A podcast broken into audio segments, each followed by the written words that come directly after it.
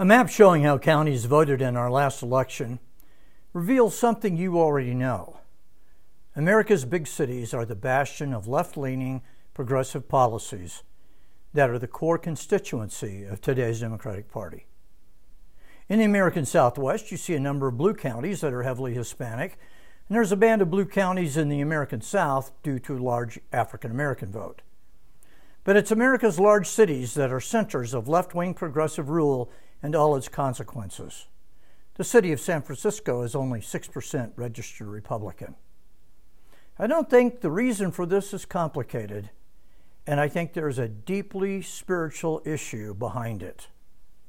To be a committed leftist progressive requires you to be as far removed from reality as possible. For a citizen in a big city, bread materializes on the shelves at Whole Foods. Electricity is generated by throwing a switch. Gasoline is found magically under the pumps at your local Exxon station. People to the left of center politically define themselves as idealistic, and one of the characteristics of idealism is its removal from the real world. People who live in big cities can afford to be idealistic because they do not deal with the challenges of the real world. There are other people like them the most leftist venue in the Western world is the academic community, and they are more protected from reality than any group that has ever lived. Colleges are the most non religious institutions in society. Again, it is because they are removed from evil and its consequences. Educators in general are protected from the consequences of their ideas and their secular religions.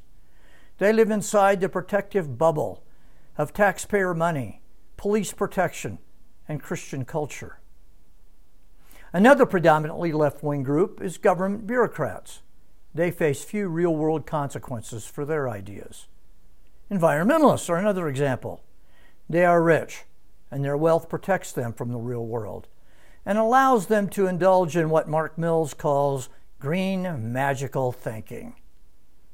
It is surprising how many wealthy heirs and heiresses support left wing causes, but then it shouldn't be surprising. They too have been shielded from harsh reality by wealth generated by others. The people who favor defunding the police tend to be people who are isolated from the consequences of lawlessness. Congresswoman Cori Bush of Missouri has called for taking money away from law enforcement, but last year she spent $70,000 on private security. She is shielded from the consequences of her own ideology. My thesis is further proved by looking at those who are to the right of center. People who live close to the land and make their living from it tend to vote the opposite way of city dwellers. They deal with the harsh realities of the natural world. A person on an oil rig in Wyoming can't ignore reality like a person working in an apartment in a New York City high rise. People who farm, ranch, and mine essential minerals from the earth tend to vote on the right. People who have children are more likely to be conservative and Christian than the general population. Many years ago, I read that the single event in life that makes you more conservative, more than any other event, is becoming a parent. The demographer Mary Eberstadt argues that having children is the preeminent event in life that makes you more religious. Apparently, having children shows you your need for God. The police and the military tend to be more conservative. The closer you are to the sinfulness of man, to the consequences of evil, the more likely you are to turn to God and be more politically conservative. There is a great positive in all of this. Reality is God's friend. The more you are exposed to the real world, the more likely you are to see your need for God and be drawn to Him.